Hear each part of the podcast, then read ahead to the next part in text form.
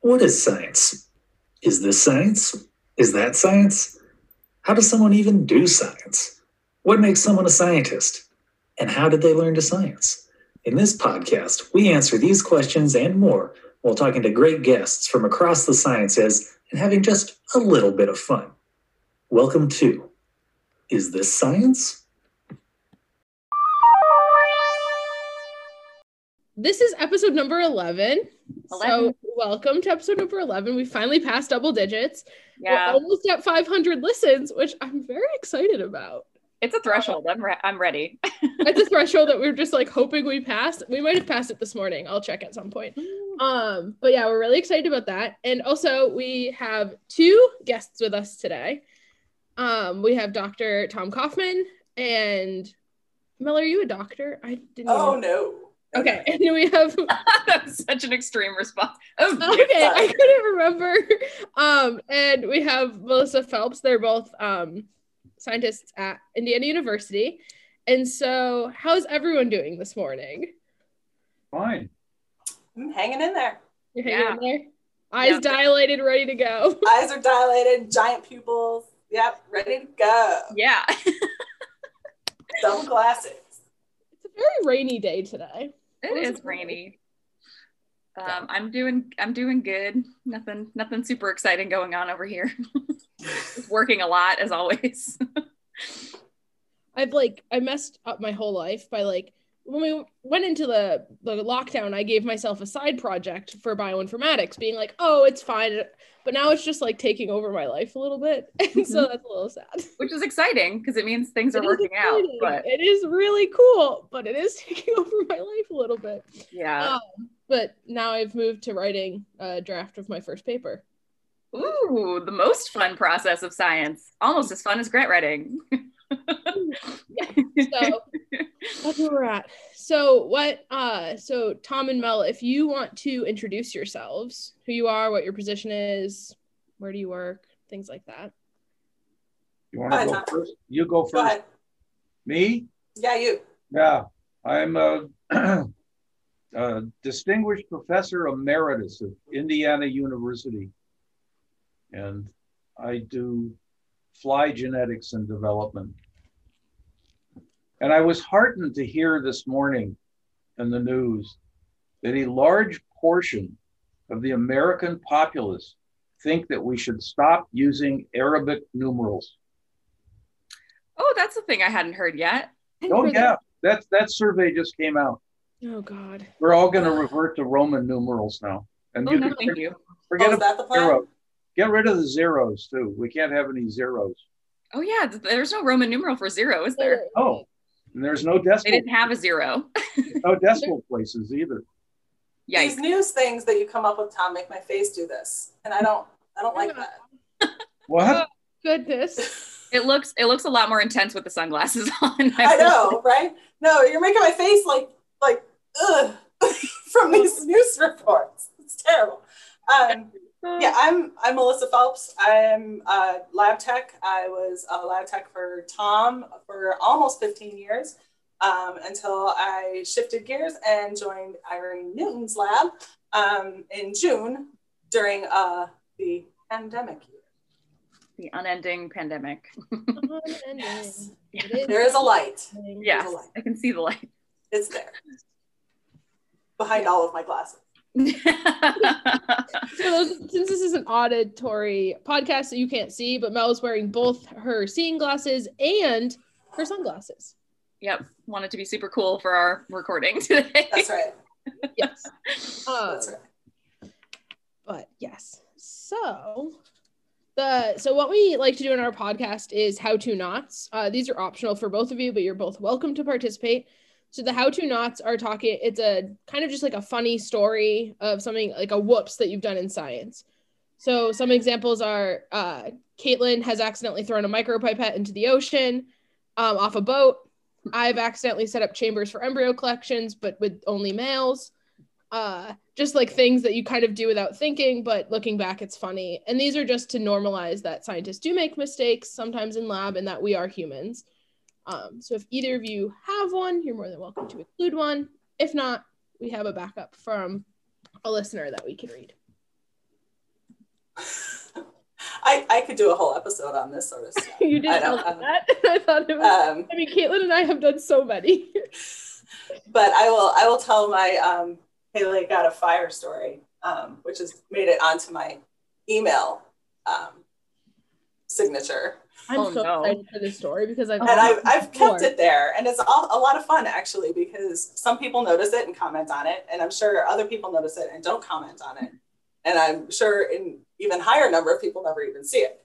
Um, but I was running um in Tom's lab, I was running 2D gels for a while, and I had just set up the second dimension, which is a very large poured gel um, that has an IEF strip that runs across the top that has previously run for, in this case, that, that strip had run for 36 hours. So this this is a long protocol, and um, I'd set it up to run that second dimension into another gel, um, which is an electrophoresis gel.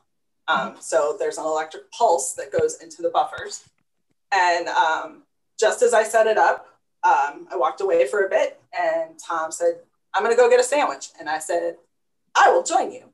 And so Tom and I walked very merrily to Subway, got our sandwich, came back, and we got in the hall. And I was like, man, it smells like something is smoky up here. Oh no. And he goes, yeah, I smell it too. And we walked in the lab and said to Tank, do you smell that? And he said, no. And we walked through and, or I walked through and I think Tom walked around to go to his office. And I was like, man, it is really strong right here. And I look in the fridge and all of the buffer that sits in the top chamber had leaked out and now was arcing from the pulse coming in and setting the little plastic piece that is supposed to hold all that buffer in, that wasn't, on fire. so it was just this spark coming out. And all of that smoke was coming through the four degree box that the whole chamber was set up in and straight across that walkway into the hood that sat opposite. So you could smell it in the hallway. You could Oh, smell it as you walk through between the hood and the four degree, and you couldn't smell it anywhere else. whoa. That was a weirdly contained fire. Not incredible. So, That's that's Yes. bad luck right there. bad luck. or so that gel was dead. yeah, probably all of the equipment nearby. Yes, and by the next day, Tank had plastered throughout the lab pictures of me superimposed on Pele Goddess of Fire. um, with the volcanoes and the whole nine yards behind me. Um, and wow. I decided when someone calls you a goddess of something, you take it. Oh yeah. Oh, for sure.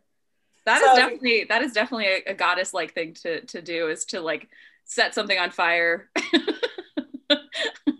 So there it is. So that's my that's my how to not. I guess how to not is re- be really, really, really sure that your top chamber has buffer in it and is not slowly leaking out. Um, well, I'm glad to know that Tank didn't just ignore the smell of burning for a while. 'cause I was really concerned that he was not here to defend himself. Well, there's, there's there's another part of this tank not smelling the thing too. He's a Right. smoker. Oh yeah, so he probably wouldn't smell He it. You wouldn't can't have smelled smell it. anything. Oh no, Oh, what a bad, a bad day. So, Uh, so what you're saying though is this really Tom's fault for wanting to get a sandwich? Yeah. Well, he saved us, really. I mean, Yeah. he saved the whole thing because otherwise it would have just gone overnight and caught the whole thing on fire. oh, true. Okay, I didn't even never mind. The sandwiches save the day. this is a tradition in the lab, though. Years ago, Kathy Matthews wanted to, you know what a desiccation chamber is, Mhm. right? You put Drierite in the bottom of it, and the, and it had changed color, and she needed to dry it out. So she took all of the stuff out of the chamber, put it into an oven, heating oven, to dry out the Drierite, which is what you do. She neglected to note that this desiccation chamber was plastic. Oh no. Billows of black smoke came pouring out of the lab. It literally caught fire and destroyed the oven that it was in. And it was only because of the black smoke. Now this is this is a really smart person, right? Yep. Yeah. She ran the fly center for years. Yeah. Yeah. Yeah. And she just some neuron misfired or something. She Yep. She knew Irene, plastic Irene told, also told a story about melting plastic in the lab. She's also a very intelligent person. Yeah. most most people are, I guess, of her age were used to glass desiccation chambers. Yep. I think all the ones we have are glass, but Yeah. now I'm, now I'm going to check because now I'm not sure. I'm not sure. I think so. Uh-oh. And you want another horror story? Again, Oh, yes. More. There was this was back in the days when people were running uh, sequencing gels, and they did those gradient gels that were narrow at the top and fat at the bottom, and you had to run a power supply of about 2,000 volts well for these things. These these were monster monster power supplies, and there's a rule from every power supply runs every gel, even the ones that Melissa tried to burn up the lab with. You always, when you're taking down the gel, you disconnect the leads from the power supply. always, always, always. Okay, supposed to do that. So this young man in Barry Polisky's lab, who is no longer here, uh, because he moved, not because he died. Not because of the story. Okay, good. and and he he pulled the leads out of the gel box. He shut off the power supply. Okay, that's good. Pulled the leads out of the gel box instead of out of the power supply. And then put both leads in one hand. Now, what he neglected to remember was that there's a giant capacitor inside and so if the thing had actually been on, it would have killed him. But the capacitor discharged through the two leads in contact into his left hand, and it blew him across the room against the wall and Whoa. took all took all the flesh off the palm of his hand. oh my gosh, that probably smelled great too. Yeah, well, Oh, that definitely did not smell great. No. yeah, but if, you know, somebody my age, if that had happened, that had been the end of cardiac function. And and you know, he was lucky he was young, and he survived. Wow. there are is- safe there are safety rules in labs for a reason you know yeah. you to, Yes. you have to be careful there's dangerous stuff Yeah. Yeah. I think sometimes we do get a little too comfortable in there. We yeah forget that we're working with like power and acids and stuff. yeah and it's you know remember the days of ultracentrifuges always balance your rotor yeah. Yep. because We have one of those in the lab, and I get every time it turns on, I'm like waiting. I'm waiting for the noise. Yeah and so you know there are stories of rotors going through the sides of ultracentrifuges Yep. because they weren't balanced so I just I can't every time I like because the maxi prep centrifuge is directly behind me, and every time someone turns it on, I'm like, it's just gonna shoot me. It, um, this is it. This is it. Sounds like end a of my jet life. plane. This is how it ends. I trust Brandon with my life, but every time I just get a little concerned that he's not gonna balance it. It's gonna shoot through my body. yeah yeah, we keep our ultra on the other side of the lab for a reason. Yeah, and always strap up your CO2, CO2. and nitrogen tanks oh yeah. That's because big. One of those goes over and it shears off the the regulator. You're you're going to have an exciting time. just gonna be ricocheting across the That's- lab. That's right. It's going to be you know Oh God. rocket ship 19 all Yeah. over the lab. Oh, Ours are ours are like chained to the wall with like the smallest chain. Like I'm pretty sure the chain won't be much help, but oh, we have the ratchet straps. we have ratchet straps on some of them, but we have so many CO2 tanks, obviously. Oh yeah, fair. Yeah. Oh So well. out. Yeah. Now, I'm I'm trying to think of something stupid that I did. I, I, I'm sure, but but they, it's all been erased from my brain. I you know, I I can remember destroying whole trays of vials because I. And one time, Minx Fuller put a tray of bottles on top of a set of crosses I had done, and and this was a set of crosses that was of like ten generations and I was in the final generation, and she asphyxiated all the flies. Oh no. Oh. Oh no. oh. I would I would throw a tray of food if that happened. That that that I came pretty close to murder. Well, I mean, yeah, I, Ten we all come up with ways that people have basically subterfuged us. but Yeah. I think the idea is how how Yeah. uh, the mistakes that we've made. yeah, of course. And like for everyone who doesn't work with flies, like 10 generations, like that's months of work at that point. Yeah. Yeah. Yeah. Oh yeah. Oh, Yeah. God. Yeah. It- it- And well, there. Oh, I you know I know things that I didn't think about all the crosses of the fact that in the third generation of some constructions that all the males were sterile. That's Oh. that's you know you're oh geez you know Yeah. what, were, what were you thinking? Yep. Well, you weren't. That's the problem. Yeah. Yep. Happens to the best of us. Yes. So are you- you're going to do this X Files thing? oh Yes. yeah. That doesn't come next, or what?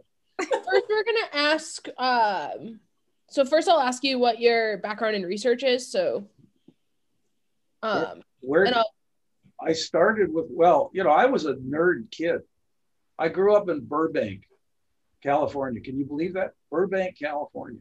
and And moved Quite a we, were very, we were very close to a place called Griffith Park. Okay, which is, you know, uh, uh, in Rebel with a Cause or Without a Cause or whatever, the, the planetarium that's in, in that movie where James Dean goes and does what he does. That planetarium is in Griffith Park. And so's the Hollywood Bowl is near there. And everything. We used to ride our bikes up in Griffith Park which was pristine back then. Remember, this is back in the Pleistocene, right? So, so there were streams that had planaria in them, and there were these lovely little tree frogs, and there were uh, a couple of different species of bufo, and there was a water retention place where crayfish could be found, and we used to go and collect all this stuff and get the tadpoles, and so that's how I got started in science. And then I had two really great biology teachers in high school who I just loved, Mr. Johnson and Mr. Murphy. And uh, and so I went off. I I thought I would become a doctor, and uh, because my father was a doctor. And I found out what pre medical students are really like, and I just said I don't want to belong to a group like that. Those people are horrible. And uh, so I switched to just a biology major. And uh, in that time, I got a job working in the stockroom. And a new faculty member came uh, named George Lefevre, who the fly people will know who that is. He's the guy that did the beautiful photographic maps of the polytene chromosome. And I was there, I watched him do it. And there was no such thing as Photoshop in those days. That was all done in the dark anyway, so I found I that's where I started my love of flies, and and I I set up crosses and did independent projects and things like that. And I was trying to decide what to do, where to go to graduate school, and George suggested some places and where there were three fly people, and I ended up going to Texas and worked with Burke Judd, and and I've been doing flies ever since. So I've actually been doing Drosophila genetics since I was an undergraduate. So, Wow. and that and that's a long time ago. we won't ask you the year. No, well, no, I don't care. I'm 76 years old, so uh, it was it was in the late 50s, early 60s. So I I graduated. I went to Texas in 72. No, not 72. Six, no. Geez. I left Texas with a PhD and went to do my postdoc in Canada uh, in 1970. So you can, how many how many generations of flies do you think that is? well, actually, you could do the math, you know, really good. I know. every 10 days. So we just got to figure out how many, how many days are there in 50 plus years and then divide by 10. Ooh, yeah. That's, that's really hard to do if you have to do it with Roman numerals. So. Yeah. Roman numerals really get you. There's Yeah. no decimal place, so No decimals, no frac oh. fraction. Can Yeah. you imagine what the readout on the gas pump would be when you're pumping gas? Oh my god. that would be horrible. there's no decimal, so I hope they're rounding down. There's no zero either, so Everything is wrong. oh no. Oh, that'd be terrible. Well, you know, they actually there are people out there running around right now that would like to take us back to before the Enlightenment. So 1500 would be MD. So Yep. Yeah, there were some other plagues happening back then, I think, too. just a few. So, so anyway, so that that then so I did flies as a graduate student. I went worked in Dave Suzuki's lab in Vancouver at the University of British Columbia, where I spent six years. And I I when Trump got elected, my wife and I looked into moving back. Mm-hmm. Yep. I maybe did a little bit too. But we but we can't You were afford not alone. Vancouver is so expensive now. Yeah. I was looking at Winnipeg, so it would have been a little bit different. Well, the peg has real winter. Oh don't- Yes. I don't want real winter. no. They get yeah, they get real winter. Sometimes you can see the northern lights though, so there's that. There's there is that. Yeah. I mean, it's on my I gave a seminar at the University of uh, uh, Alberta in Edmonton in January. Oh yeah. In January, Oh. It was Wow, they invite speakers to go there in January. It was my well, a good friend asked me to come and do it. Okay. It was Yeah. minus fifty. Not that good of a friend, Tom. Is that Celsius? That's Roman numerals It doesn't Not matter. Roman numerals. minus X. Not that good of a friend that asked you to come in January. yeah, no. Well, Oh. they were lonely, I guess. It was great. The side streets in town, you know, the little cars at Disneyland that run in the tracks, Yeah. the way the streets were. There was a little hump in the middle of the streets where the trash trucks and the school buses went, made ruts for the tires. So you had to go the way that the garbage trucks were. Whoa. oh, that's incredible. I'm sure with snow that's even better. Yeah. so Oh my gosh. for sure. Well, I mean, you know, it's it's just everything was just ice. oh yeah. Mhm. Yeah. And when it, you know, the peg gets that way too. Oh yeah. Mhm. Yeah. I mean, Yeah. Toronto would be a lovely city to live in, but gee, winter, wow. Yeah. Yeah, that same feeling about Chicago. Like I'm from Yeah. Vermont, so I'm used to snow, but that's that winter feels different to me. I don't know why, but it does. I mean, you know, minus 50 is not unusual. It should be. Well, it's gonna it's gonna change. It's gonna change. It's slow. Yeah, that's true. We'll have summer homes there in 100 years. I won't be able to afford a summer home. Are we joking? Oh, good point. Yeah, that assumes we can afford homes. we can't even afford a home, let alone a summer home. I'll just get a tent. yes, a tent in the mi- rated for minus 50 degrees. Right? Yeah. God. Uh, Find a cave. Find a cave. I'd live in a cave. We So talk about this a lot, actually. Sometimes I think maybe I should go live in a cave. talk about this a lot. yeah, we Uh, do.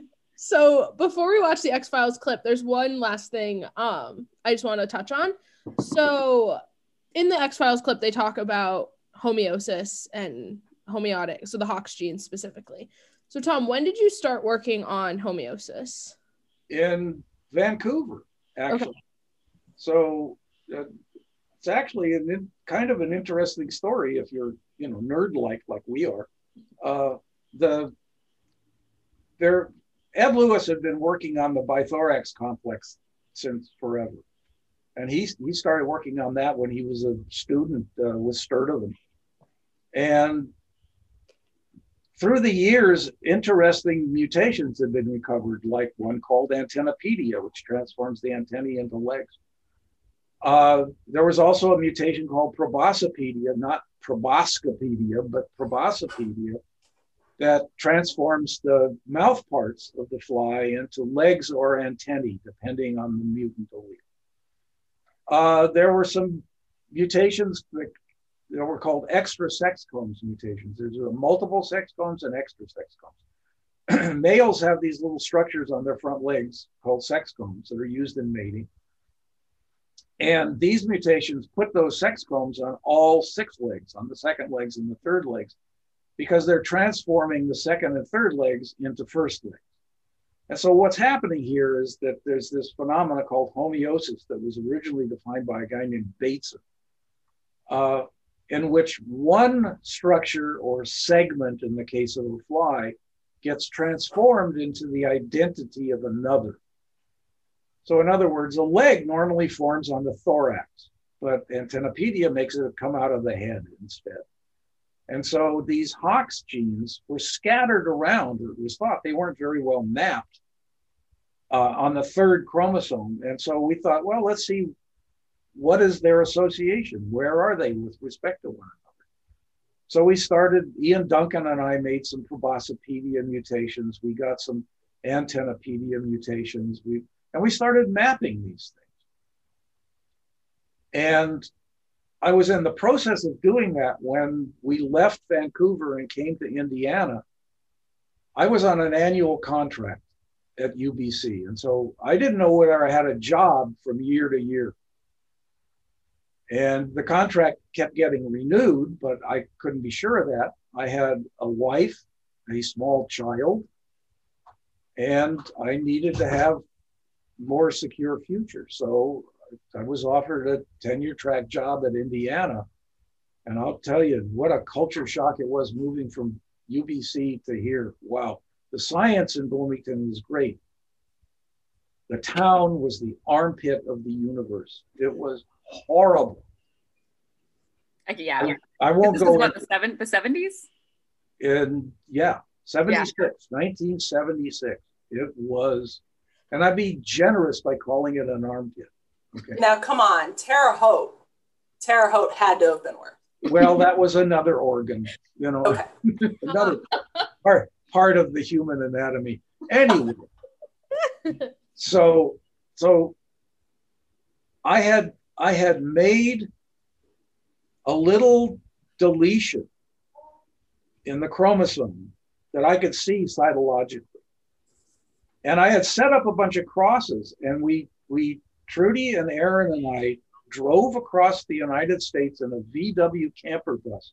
We were unrepentant hippies. I'm sorry, you know and we we stopped to look at the bears in Yellowstone and visited Trudy's cousin in Colorado, and we stopped and saw Rob Denell and his wife in Manhattan, Kansas, and I changed my stocks in Rob's lab, and then we got to Bloomington, and I set up my lab such as it was, tiny little closet, and I scored some complementation crosses that I had done with that little tiny deficiency.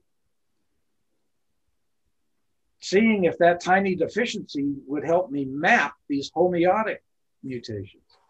And lo and behold, antennapedia, the sex comb mutations, the proboscipedia, and several other homeotic mutations all map to that tiny little deficiency. And I said, holy yeah.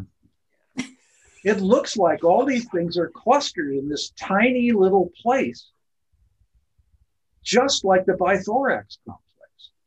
But all of these mutations are in the anterior end of the animal, not in the posterior, like the bithorax. So I, I, I went crazy. I just, if you're lucky, sometime in your life, you will get an aha moment and the the the endorphins will flow and you'll just start running around and acting like a crazy person i had to tell somebody but i had just gotten here. I'd been here like a week. A guy oh, named tony mahowald was downstairs and he is a fly guy. I ran downstairs ran into tony's office and started blathering and writing stuff on his blackboard in his office. Tony was an ex Jesuit priest who had left the clergy and, be, and gone into science. Tony was a, a very kind and decent man. So he sat there and he watched this mad thing in his office, ranting and writing on the blackboard. And I could tell by the look on his face, he wanted out of there. oh no. He said, You know, what have we just hired? A complete maniac. And I could tell, you know, I have some perception about people. And so I could tell that he was not reacting well to this. So I said, Well, okay, I got. So I ran upstairs and I called my good friend from graduate school, Rob Denell, who also was working on Hox genes. And I said, okay, what we've got to do is we've got to take that deficiency and saturate it with mutation. And he and so that summer, Rob and Marty and their two daughters came to Bloomington and we spent the summer making mutations in my little infant lab. And that's the way the Antennapedia complex was born. So oh, wow. Proboscipedia. Proboscipedia, all the way from that to Roboscopedia. Yeah. And so, and so you want the background of this thing you're going to play? Yes. How it came to be? Yes. So I got a call one day from Chris Carter. This was years later. Chris Carter, for those who don't know, was the the inventor and chief writer for X Files, the X Files. The X Files. And he had a scientific advisor named Anne Simon, who was a grad student or postdoc with a guy here in this department named Milton Taylor. And so I had talked to Anne when she was still here. And so she knew about all this crazy stuff we were doing with these legs going out of the head and so on. And so she made the suggestion to Carter that he may, maybe should do a show based on this. So he said, "Oh, okay." So he called when he called me up. He said, "I want to come and visit you in your lab." And I said, "Okay." So he flew. I'm not kidding. From Hollywood, a private plane to Bloomington, Indiana. Bloomington. Well, he he he. I don't think in those days you could fly into Bloomington. I think he flew into Indy, and had a limo drive him down here and deliver him. I'm sure that this town probably hadn't seen very many limos before. well, I don't know that anybody knew that he was here or anything about the guy. So he came and he spent the day in the lab. He, I made drawings on a pad of paper. Uh, I told him about Flybase. I gave him a Flybase T-shirt, which appears in this yeah. clip. Uh, and their drawings on the blackboard, the, the ovoid thing with the lines going through it, he just copied that off of this pad of paper that I gave him with all these drawings. And uh, and then my wife and I took him out to lunch. My wife was a big X Files fan, and we took him out to lunch to to the uh, uh, Uptown Cafe. Oh, nice! And you know the scene when Mulder and Scully, is that her name? Sully? Yes. Scully? Scully. Scully uh, walk into the into the the restaurant and all the people are sitting at the counter and turn around and look at them. Yeah. That, I'm sure was inspired by his experience at the at the Uptown Cafe. I'm sure watched that's true. that scene and, And- I, they all get like very close to their faces in that scene. I was like, this is a scary town. So- Yeah, yeah, exactly, exactly. And you know, he, I think he came away from Bloomington with a very low opinion of the place. Uh, it, it was Bovinia to him, and uh, you know, the whole idea of you know turning people into barnyard animals and things like that. I mean, just the opening scene when the the kid with the comic book gets in the old car smoking tailpipe. Did you notice that there's an Indiana license plate on that car? Yes. Oh no! Absolutely. I Oh great! this down yesterday. It also starts with Oh yeah, oh yeah. It's a, it's a complete send up of of the and the final scene where where the monster with the two mouths is sitting there at the concert. He wanted to get Cher to do that, Mhm. but she refused to do it because she thought, and so they got the Cher impersonator to do it. Yeah. And when she found out about it, she was upset. She wished she would have done it. She thought it was a hoot. Yeah, I thought she had Okay, a conflict, which is why she couldn't do it. Yeah, and they Oh, also okay. wanted Roseanne Barr to be the mother in the episode, but she also had a conflict. Yeah. Oh. Yeah, but I, you know, that if you watch it carefully and you live in Bloomington and you know about Indiana, you can see all of the digs that he takes at, at Oh, Indiana. it's so good. Oh yeah. Um, so To I be don't- right by the Uptown, there used to be a cafe that was called was it Ladyman's or Layman's? That was right down on the corner from the Uptown. There's a separate. Yeah. Bobby Knight used to eat there all the time. Right, Oh. and that's the one that I thought was more reminiscent. I never, I, I, ne- I didn't put Uptown together with that. Yeah, we took him to the Uptown. I wouldn't go to Yeah. Ladyman's. That's, No, no, I'm sure you wouldn't. No, the food was I awful. would. yeah. No, there was a, a- another place. Oh God, I can't remember the name of it. That had quintessential Hoosier cooking. The the, The boiled every, chicken? everything I don't know had what that means. everything had sugar, sugar in it. Everything, Oh, okay. Yeah, there we go. everything Boiled chicken. in it, and and their their their big item on the menu was shoofly pie, which is just essentially sugar in a pie crust. Yeah. Stacy talked about that.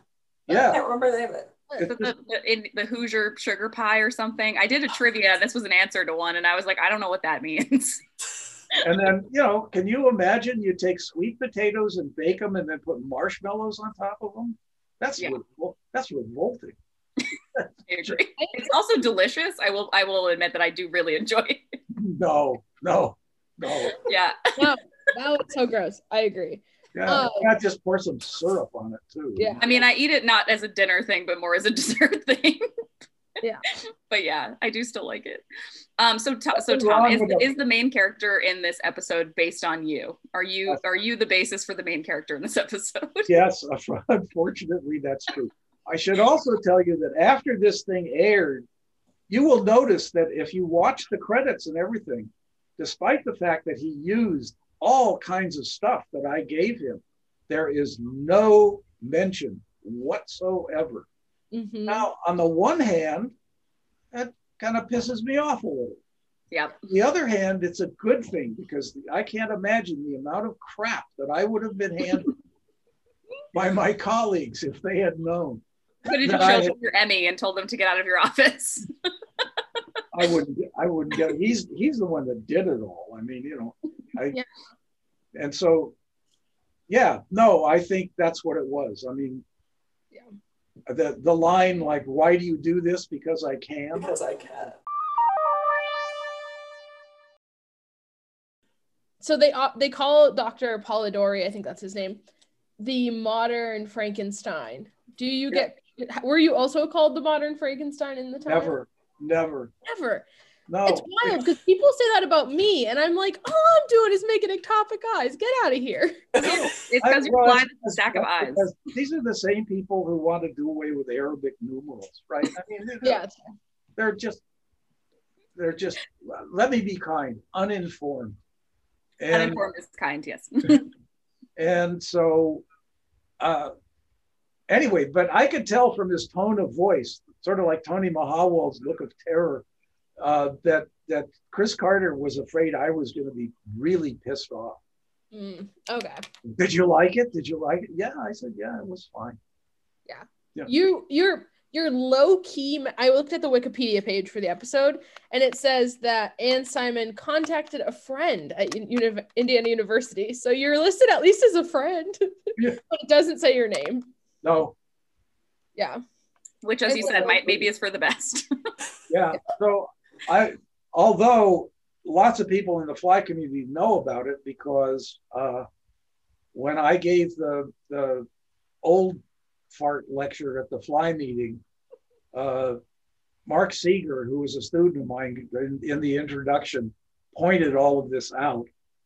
And then a, a section of my talk actually covered this scene that you're going to that you're going to show.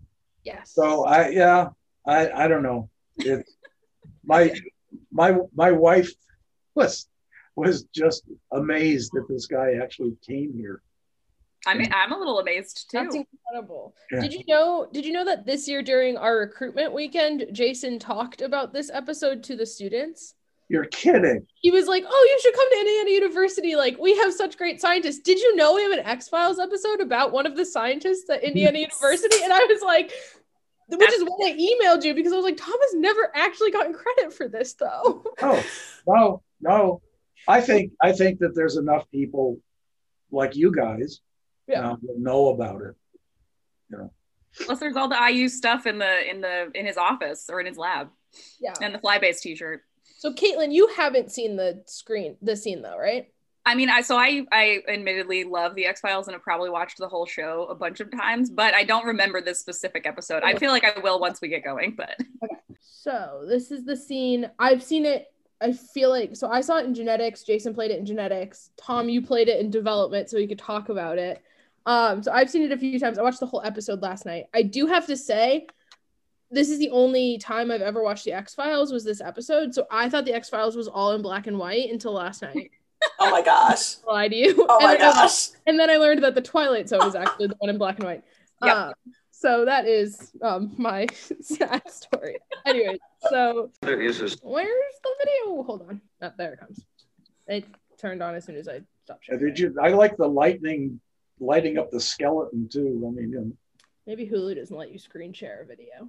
That's unfair. oh no. Well, we can listen to the audio. we'll listen to the audio at least. We'll at least get the proboscipedia.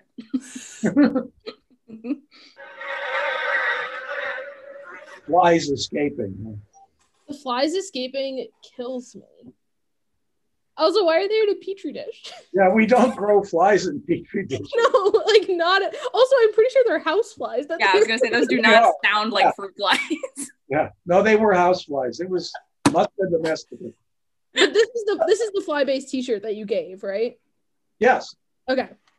the the nerd technician, the little Yeah. guy with the glasses, and you can see him wandering around with the flybase, the old flybase logo on it. Yeah. Were you the head of Flybase at this point? Uh, flybase has always been a consortium. I Okay, was that's what I thought. But yeah. So the there were two PIs here at, at IU, Kathy Matthews and me, and and then there were people at Cambridge, England, and people at Harvard. So it was it was three groups. okay, But we we so we had altogether about five PIs. okay, that makes sense. to the University of Ingolstadt. Have you ever been to the University of Ingolstadt? Ingolstadt, Ingolstadt. It's a very famous, very famous place. Have you given a talk there?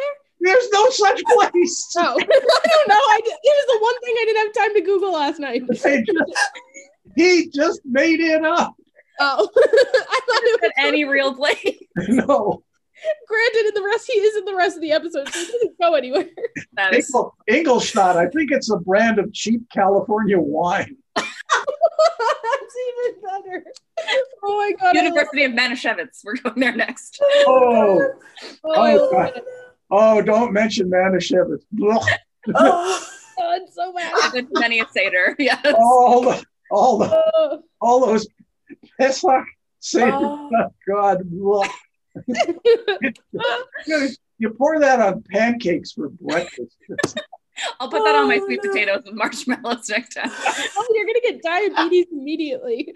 Diabetes immediately. Oh my goodness. the pupa grows into a series of No, but it's not a pupa. It's an embryo. Is this Tom? Is this your video? Yeah. Okay. I know you you showed us these videos. Even ripped off my movie. I mean, you know, You should at least get movie credit. yeah. Really though. Yeah. So this is for obviously those who can't see. It's an embryo developing. Yeah. Isn't it a beautiful? lot. Not a pupa. Or whatever you said. Not a pupa. Well, there he's pointing at that thing that he drew on the blackboard that I had drawn on a on a pad of paper, which he took and carefully folded up and stuck into his jacket pocket. Hmm, mhm. So Oh that's that's the segmentation thing. Of course, no no credit given to uh, Wieschaus and Nüsslein-Volhard either for the whole segmentation. I know. They're my genius. Genius. That's right. His genius, his genius, yes. Not for Boscopedia. I literally. How this how this segues, you know, and I told him that those, these genes exist in human beings. And and I said, but there's no way in hell you should be able to do you should do anything like this, mess with these things and yeah. people. Because then they go on to being like, could you do this in humans? And they're like, theoretically. Yeah, right. So that, again, that's quoting, right? Yeah. Yeah. So it, uh, they go on to say, oh, the that fly has legs for mouth parts, which is still not true. It has legs for antenna, um, not mouth parts. So yeah, it's the Oh, episode really got me because it was. Have you did were you a fan of the Jerry Springer show? I know his reaction to Jerry Springer still confuses me so much. Jerry Springer. Well, I think I think that was meant to scare him and it terrified him because he didn't Dr. Pollidori did not want to have his work demeaned by being on the Jerry Springer show. Right. Because Like mine was demeaned by being on X Files. Oh no! Throughout the episode, the doctor talks about wanting a Nobel Prize for his Yeah. work. Um, and there was a Nobel Prize for Hox genes. Went to Ed Lewis, and that was completed. And Yeah. Janni and Eric, and Janni, Eric, and Ed deserve to win the Nobel Prize. Yes. No two ways about it. They, No, the, absolutely. the Nobel Committee often screws up, but that time they did not. I have a poster in the hallway of that medal. Yeah, Yeah, it's really yeah. That was uh, yeah, it was great. I read all of the all of Ed Lewis's work as well for my prelims because I was afraid people would ask about it, and then no one asked anything about it, and I was like, oh okay. By people, do you mean Tom? Well, Tom wasn't on my prelims committee. Oh, that's right. That's right. Yeah, I forgot. yeah i had the like most inconveniently day of prelims because Oh, yeah. Zoom had its global shutdown during my prelim and so it was just an absolute disaster Yeah. It was like during my master's, my master's thesis defense, uh, one of my committee members was she was the vet at, at Animal Kingdom in Disney, and there was literally a hurricane hitting Florida the day of my master's thesis. Oh So I'm like, well, I can't graduate if you can't listen to my thesis. So let's just hope the internet stays on for the next hour and a half. And then we eventually lost her during the private question session, which was fine. But like, that was not a fun day for me. you know, lots of institutions have external examiners like that. Mhm. And what this, all this Zooming we've been doing, I have a suggestion to the graduate program here is we should have external examiners. I agree. And you could do it by Zoom. Nobody Yeah. has to get on an airplane and go anywhere. Oh yeah. I mean, this was well before I knew what Zoom was. I don't think we did Skype. It was like go to meeting or something, whatever it was. But yeah, there it was. It worked out fine. The only thing was during prelims, the room I set it up in was a conference room that had a huge TV. So she was like, she was literally like the Wizard of Oz, like in the corner, just like asking me questions in this huge face. oh So that's that was intimidating. But otherwise, yeah, I loved having her up on my committee. And she never, I don't think she ever actually made a trip out to visit us. So i like having seminars on zoom because we can invite more international workers Yes. like international scientists Yeah. Granted, sometimes it's like like last week we had someone from france and it was like 11 p.m there by the time she finished her talk i felt bad but it was really great yeah. Yeah. Did, did you guys listen to the, the, the American Association uh, gave medals to uh, Trudi Schüpbach and uh, Yeah. Ruth Lehmann? Did you listen to that? Yeah. i didn't know Oh. Oh, that's too bad. Those are two absolute stars. yeah Allie, that talk was recorded. You can actually Okay. see it. You can you can go back and see it. Yeah. Okay. Yeah, Okay. those are two really smart people. And So, in the last four ish minutes, we have two more questions for both of you. Mel, we'll probably also bring you in um, if you want for another episode where we can talk about your science and like past as well, Oh, okay. If you would more like. of your more of your fire starter past and all that. yeah, I want to know about. I have lots of I have lots of stories. Yeah. Um, so what is the coolest thing that science has led you to? So coolest experience, coolest finding. something on those lines.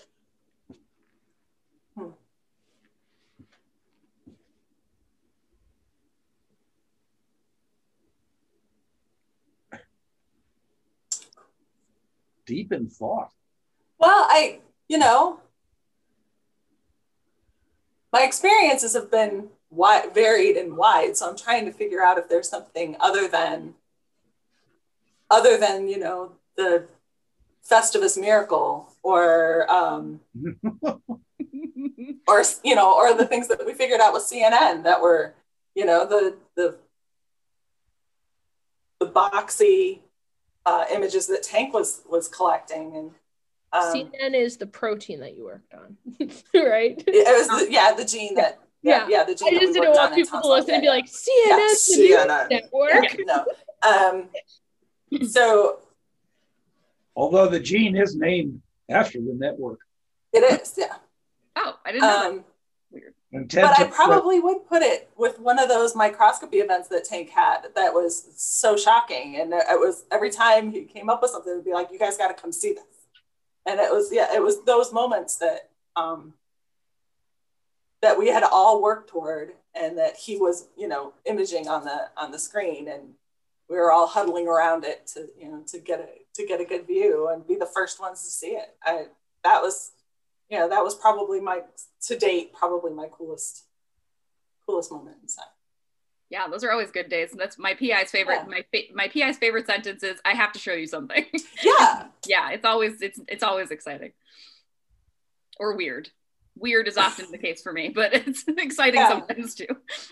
Yeah, I would agree. Allie, did we want to ask the same question of Tom? I'm sure he has too many. Oh, list. yeah. Okay. Well, I mean, I already told you it. Yeah, Yeah. it was a aha moment. Yeah.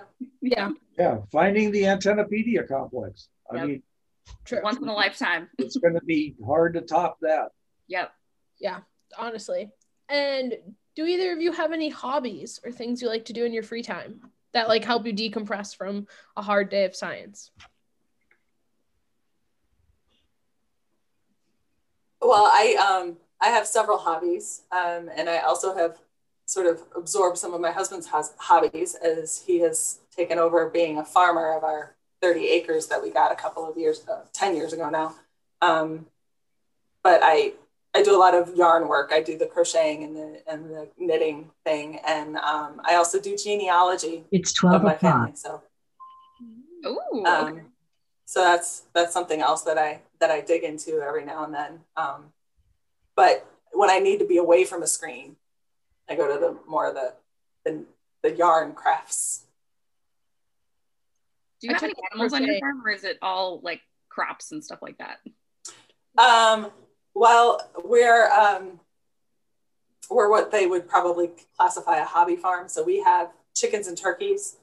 Um, Turkeys. Wow. yeah, Ghostwood Farm. Uh, we have lots of eggs available. Okay. Um, and we've actually started shift because we were doing a lot of annual crops and it was it, it takes up your entire summer. Like Mhm. your whole summer is gone. Um, and when you have small kids that's that's really rough. Um, so we've actually shifted gears the last few years to try and be more annual about it or um, more perennial crops i guess. So we have a bunch of asparagus um, strawberry plants went in bunch of other berries and um, adam's actually starting the orchard so we got a Oh, bunch of apple trees last year and this year he got in cherries and plums and something else Ooh. Okay. But- That's exciting. yeah That's- so that's that's all that's all him though i'm just kind of along for the ride there and you know what are we doing today Yep. That's how that's how. I would like to be a farmer too. Just, just point me in a direction. I don't know what I'm doing. oh neither one of us know what we're doing we're figuring it out on the on the way but some things work and uh, some things don't Tom, do you have any hobbies? I I'm it's sad to say don't do much outside of the lab. The only thing that I like to do other than work in the lab is travel. Yeah.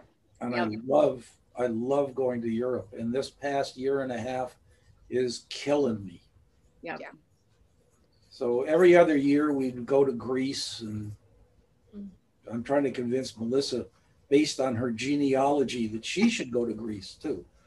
Everyone should go to Greece. It's gorgeous. Well, she's half Greek, so It's true. Yep. You should really. I I really want to go, and I have absolutely no connection to Greece. I'm yeah, almost 100. percent I'm 98 percent Irish, but I still want to go. then you should go to Ireland. Oh, I've been twice. Oh yeah, that's a place. My family's my- very Irish. Yeah. Yeah, my wife. My mom- my wife has a large Irish component, so she wants to go there, and I'd be happy to go with her. Oh, yes, you should. It's beautiful. Absolutely beautiful. I'm very Polish, but I've never been to Poland. I would also love to go to My Poland. list. Well, I don't think right now is a good time to go. Right. Politically, probably not the best time, but Things are a little in turmoil there right now. Yeah. yeah. So I'll wait. Um, and then just because we are over time, um, the final thing is if there's any uh, like science advocacy or policy thing that you're very passionate about that you want to plug. Uh, I've been thinking about this, yeah. and I think you need to really push the value of basic research. And if you think about, okay, what, where did restriction enzymes come from? They became a very important part of the pharmaceutical industry, less so now. What about polymerase chain reaction? What was the origin of PCR? Thermophilic bacteria. The guy who was working on thermophilic bacteria wasn't thinking about PCR when he was characterizing those bugs. And last and certainly not least, CRISPR. Yeah. What are the origins of CRISPR? Cheese making. hmm hmm So if you can get that across to the people out there who want to do away with Arabic numerals, that that you cannot predict what basic research is going to provide you in the future. hmm And those three things that I just mentioned, restriction enzymes, it's interesting, the two of them are bacterial immune system things. But anyway, restriction enzymes, PCR, and CRISPR have revolutionized the world. And uh, that's not an exaggeration. Yeah. Who would have thought that cheese making would result in the ability to cure people of, of sickle cell? Right. Yeah. Yeah. You never know. I feel like Caitlin and I often bash our head against the wall, especially with grant writing, Yeah. because there's so much emphasis put on broader impacts. And sometimes we're like, basic research is so important. Please just listen to us. I know. Because we both do very more basic. Well, but the applied problem is this is you've you're running into the politics of the NIH.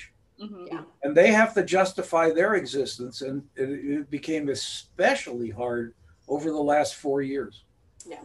Of course. And Caitlin and I are both currently leaning towards going to science policy after grad school, um, specifically in the capital. Mel, don't make that face.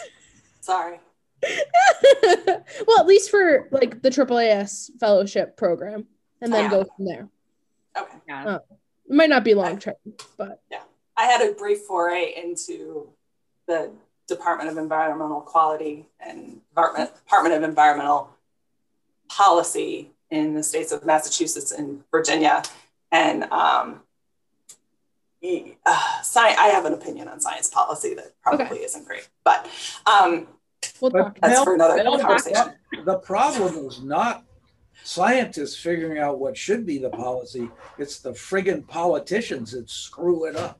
That's right. And that's and that's the biggest issue. And getting them either to come on board or pulling them out of it completely is basically the best thing you can do as far as scientific policy is concerned uh, and moving science forward um, and being an advocate for science in in policy is uh, Exhausting. a giant headache Yeah. yeah. and I don't see. I, I would have put the pain somewhat lower. Oh, yeah. Yeah. Um, it, it's it's quite painful, and Yeah. it's unfortunate because funding should be there, Yeah. regardless of political affiliation, and Yeah. it's not. I mean, I, I think from that regard, if we can push the history of science Yeah. um, and how how these different things changed our world, like all of the things that happened at NASA in the 60s and 70s has really driven GPS and mapping and why Google exists and like all of those things Cell phones, all those things. cell phones, all of it, Yeah. all of it Mhm. was really had a birth in the 60s and 70s and all the technology that was coming forward there. And the things that people don't understand about that. I mean, even so, if you can approach science from a historical aspect to the to the layman, if you will, or people who don't have scientific background or interest, um, if you can push it from that perspective, that might even like blow people's minds and be like, oh, I didn't realize that. I mean, the conversations, how many of us have had a conversation with somebody where you say something offhanded like that and they're like, oh, really? And you think that's common knowledge. Right. And it's shocking to know that people don't know that thing. Because yeah, what, what happens is you have somebody come visit IU and talk to Tom and then go back to Hollywood and mess everything up. Right. So that happens in policy too. Yeah. They hear what they want to hear and then they go back and talk about it. Right. And cast the same man that played J. Peterman in the role. I mean, you know, Yeah, it's That was a little thing. So yeah, Yeah. I'm listening to the voice like, oh yeah, this guy. Yeah. yeah, that guy. They, Yeah. they, they just don't care. No, Yeah. right. They just don't care. Yep. It's amazing how many people out there are ignorant and proud of it. hmm and they they just have no interest in learning it. Sturtevant, one of my great heroes, and should be one of your great heroes too, used to have a couple. He loved aphorisms. He was a he was a fountain of aphorisms. One of them was the flies always tell the truth. You just have to be smart enough to know what they're telling you. And uh, and he said there's a difference between scientists and normal people.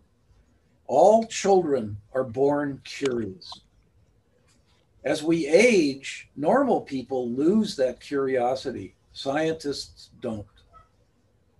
And Yep. that's absolutely true. But then he added to it, my favorite part of the aphorism was unfortunately, they also maintain all the other childish attributes. Yep. it's my mutant, you can't have it. so true. so true. we bring this up in our ethics class, Allie. No, but I mean, even science, I'm taking science communication right now with Claire Walczak, and she's added a component of just being able to talk about vaccine, the vaccine, and disseminating misinformation about that. She's added it to the course because she's like, this is something we need you to know. Mhm. And I was like, yeah, unfortunately. And Caitlin and I uh, made a module for the undergrad class that we both teach. Well, Caitlin's not teaching it currently, but we have a whole thing about science misinformation and I called it fake news and then the students like rebelled and they got really mad that it was too political for their science class uh last like, semester yeah, and so I just switched the title back to misinformation and then they have to go through and uh like read an article write something about it all of that because we're like you need to know this I don't care if you're going to go become a doctor or a physical therapist or you're going to go to graduate school Pay you need, more this is what you attention need to because you'll never get this again in med school. so pay Yeah. more attention right now. but yes Most most physicians are just human mechanics yeah, that's true. with, with the ability to prescribe drugs. Yeah. They, Yeah. they don't they don't really understand how it works. You know, yeah that's true I would say it's probably pretty rare if they do. Well, well, right. I mean, their their training is to learn the flow chart. Right. Is they ask the question, yes, no, then Yep. you move down this pathway. yeah Ask the Medicine- question, yes, no. Yeah, it's a flow chart. And so if you don't follow their flow chart, then that's they don't know. I have a great story. I went to see my internist because when you get old, you have to go see them every so often. And he was a really good guy. I really liked him. You know, you know, and he helped me with some stuff, and you know, so I, I had no problems with him. In the early days of CRISPR, when uh, Doudna and Carpentier first came out with this stuff, I uh, I was all excited about it. I went in and I used to when I go in and sit there in the room when he was doing stuff to me, and I would tell him stuff about what's going on in science. And I hmm. told him about CRISPR. And it was obvious that the, even in the early days that this was going to revolutionize medicine. And and I told him about it. I said, "This is fabulous. You know, you should go read some stuff about this." And he said, "Yeah, well, where can I look up the, the, this? And I, I want to invest." That was his response. Not not not that I'm going to find out more about Yeah. my profession and how it. You know, I want to make money off of it. Mhm. Yeah. Which I mean, I guess if it still forces you to learn about it, like great. I don't know. Yeah. Anyway, so I don't know what he ever did. Nor do I care. He retired. So Retired to an island somewhere. yeah. Yeah. Yeah. On the money he made from CRISPR. Yeah. Yeah. I, I, I would be very surprised if he invested in anything, but I Yeah. think it too early in the too early in the game. Call your broker and ask to invest in CRISPR. and They'll be like, uh, what is that? is that a company? I don't you mean KFC? Mean, No, not crispy, CRISPR. Isn't that a cereal? It does sound like a cereal. Rice CRISPR. Rice CRISPR. That's right. This is that's the next video I'm gonna make, Caitlin, for I'm gonna, I was gonna say I'm gonna make a, like a diagram of how CRISPR works out of Rice Krispie treats now because that sounds really fun. Incredible. Don't, don't you think? Don't you think that the rice people are out there making CRISPR mutants like crazy? Oh yeah, I'm Oh, sure. Yeah. Yeah. Rice corn. I'm sure they're all doing it. I mean, Roger Innes's lab specifically does a whole bunch of stuff to like make their crops more resistant to pathogens. Yeah, plants are wild. I don't like plants, but they're wild. I just don't like their genetics, but they're they're great. I can't keep them alive. I can keep my flies alive. I cannot keep a plant alive. Yeah. Well, corn is a very important component of the fly media. So It's true. Yeah. That's true. I we're just very lucky here that Kevin helps make the food. Yeah. Because you mean Like- Kevin, who actually makes the food, or Kevin Yes. Cook? oh, I mean we're we're very lucky for both of them. Honestly, the fly community at Indiana was one of the reasons I came to IU. Granted, Tom, I did apply to IU because I wanted to work in your lab and I didn't read the website first. Tom was like, I'm retiring. I re- and then I read the website and was like, "Oh, this is very embarrassing." Hey, at least you didn't. At least you didn't accept an offer at Utica College, think it was in New York City, and then take an eight-hour train out of New York City to realize you were not going to be in New York. One of my friends did that. In her defense, she's from Kenya and didn't realize that New York was more than New York City. But yeah, Wow. whoops, that eight-hour train ride really, uh, really woke her up to the fact that New York is much bigger than New York City. Oh, you want to hear a Nobel Prize winner story? Oh, It's definitely. like that. yes. Eric Wieschaus. This was back when he was still in in uh, Europe and working with Janni.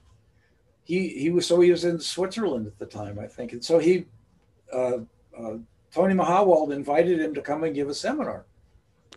So he arranged through a Swiss travel agent to get an airplane ticket to Bloomington. Oh no. Oh no. He went to Bloomington, Illinois. Yep. Was Yeah. there in Minneapolis. No one, no one was there to meet him. Oh no. No. So, and this was pre cell phone days. So finally, he got a hold of a phone and called Tony and said, Where is everybody? And he says, Well, where are you? It's Bloomington, Illinois. Well, you're in the wrong place. So he Oh. hired a Chrysler uh, station wagon and drove it from Bloomington, Illinois to Bloomington, Indiana. Oh. He arrived like five minutes before the seminar Oh God. Oh my god. rushed in. They load. This was the four computers loaded a carousel with the mm-hmm. slides and gave a very nice talk. Wow. Luckily, it's only a couple hours away because Yeah. What if he'd gone to Bloomington, Minnesota? right. Yeah. Honestly. Oh my goodness. I want to have lunch. Yes. Yeah, I was gonna say, I'll, well I'll, over let, we'll let you go. I want to eat lunch before class. Okay. Yes. All right. But thank Right. you so much. It was great interviewing both of you. Yeah. Okay. Good. Thanks. Bye bye. Bye, everybody.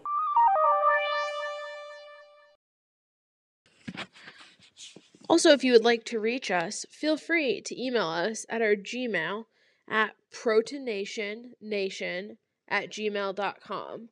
That's P R O T O N A T I O N N A T I O N at gmail.com. You can also find us on Instagram and Twitter at is underscore this underscore science on Twitter and is this science on Instagram. Please feel free to reach out to us if you want to be part of the podcast or if you have any topics or especially how to knots that you would like included in the show.